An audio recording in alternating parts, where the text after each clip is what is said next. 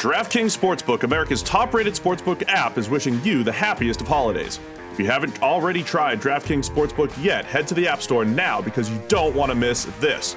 DraftKings Sportsbook is giving all new players the chance to earn a sign up bonus up to $1,000 when signing up using the promo code PFF. DraftKings is safe, reliable, and secure, making it easy for you to deposit and withdraw your money at your convenience. Download the top rated DraftKings Sportsbook app now. Use the promo code PFF when you sign up and get up to $1,000. That's code PFF to get a deposit bonus of up to $1,000 for a limited time only at DraftKings Sportsbook. Must be 21 or older, New Jersey, Indiana, and Pennsylvania only. Bonus comprised of first deposit bonus. Deposit bonus requires 25 time playthrough. Restrictions apply. See DraftKings.com slash sportsbook for details. Gambling problem? Call 1-800-GAMBLER or in Indiana, 1-800-9-WITH-IT. Now on to the PFF NFL Daily.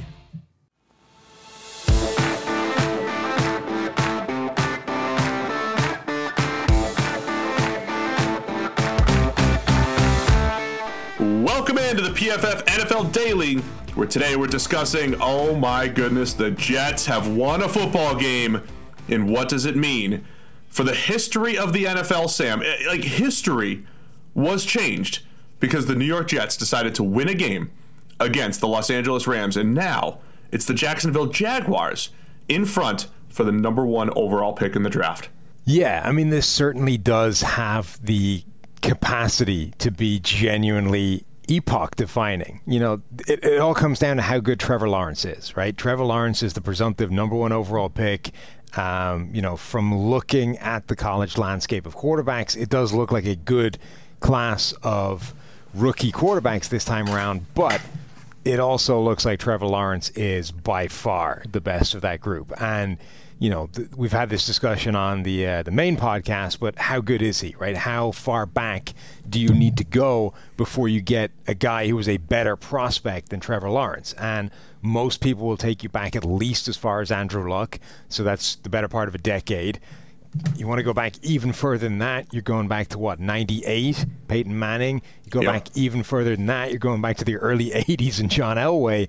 Like, he's in that category of prospect. Now, that doesn't mean he'll be that kind of player in the NFL, but that is the degree of confidence that people have right now in Trevor Lawrence being a clear cut NFL superstar. And if he's that good and you just blew the chance to draft him in the worst season you're going to have for a long time because you randomly decided to show up one day on December the 20th against the league's best defense, that could completely alter the course of the next decade for your franchise.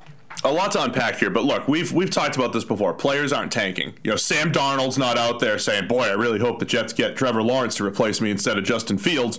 Obviously, that is not the case. The Jets played a pretty good ball game, by the way. Uh, the Rams did not overall, but the you know, the Jets looked pretty good. Sam Darnold looked pretty good. But the ramifications, it is just fascinating to me. I bring up this game a lot, but in 2011, it was the suck for luck year. Remember, all year, um, and the the Colts were blessed with a Peyton Manning injury that particular season, where he missed the whole year. Their quarterback situation was was a disaster, and they entered the last game of the season against the Jaguars with the loser getting the number one overall pick. The Jaguars win, the Colts get the number one pick, and they got Andrew Luck. The Jags didn't even pick till number three after that. So, uh, look, Andrew Luck didn't become a championship winning quarterback or anything like that, but clearly the Colts, every time he was out there, competed, right? They were a top team. He elevated uh, a subpar roster at times, and Andrew Luck was excellent, right? We're expecting the same from Trevor Lawrence. Justin Fields has been in this conversation as the, you know, the, the 1A or the number two. And you're shaking your head at me right now. He's not a number two. He played injured this weekend. If you caught some of that Big Ten championship game, he played injured. He was all over the place. We'll talk about both players specifically. They're both going to get their own PFF daily.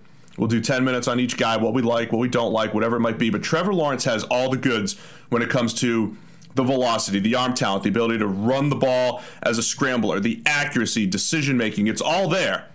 And now, because of one game in December, it's just it's just incredible that because of one game, perhaps the Jacksonville Jaguars organization is changed forever. And and I have a thought on what the Jets can do.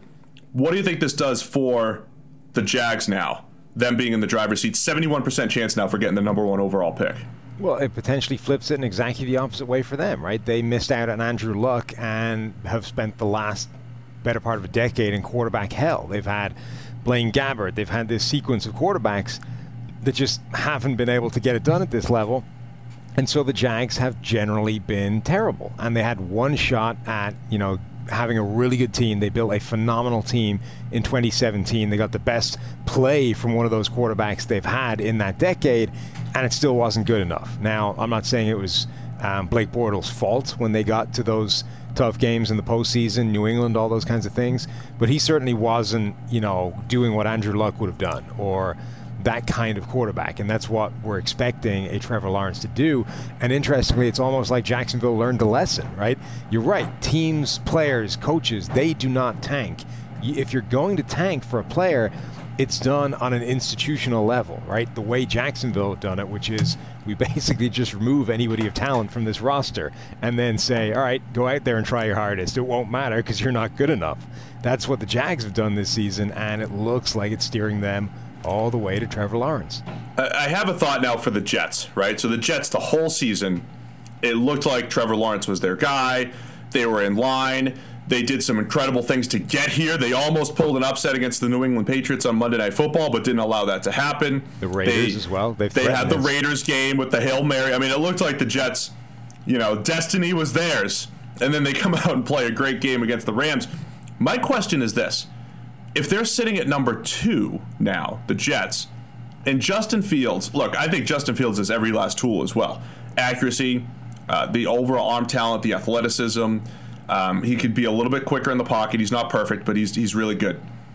Could the Jets potentially consider taking a haul for number two? They're, they have holes all across their roster, just as the Jags do. And I would have posed the same question for the Jags. I think if you have a chance at Trevor Lawrence, you get him. But if you're at number two, do you go out there and say, look, the difference between Justin Fields and maybe a Zach Wilson or Trey Lance, there's a difference there as prospects. Maybe I'm willing to take that chance in order to accumulate picks. Or go where Mike Renner said, and maybe the Jets try to grab a Dak Prescott somehow. But I just wonder if there's more creativity with the number two pick, and there's that slam dunk, hey, just go get Trevor with number one that I think is critical. That very last point you made, which is, look, the Jets right now are a train wreck, right? This this franchise is a disaster. It's a mess. It hasn't been able to get right no matter what they've done. Trevor Lawrence is a slam dunk fix. Now, it doesn't mean you know, there's no guarantees, right? We don't know, even if he is the best prospect since John Elway, he'll actually pan out.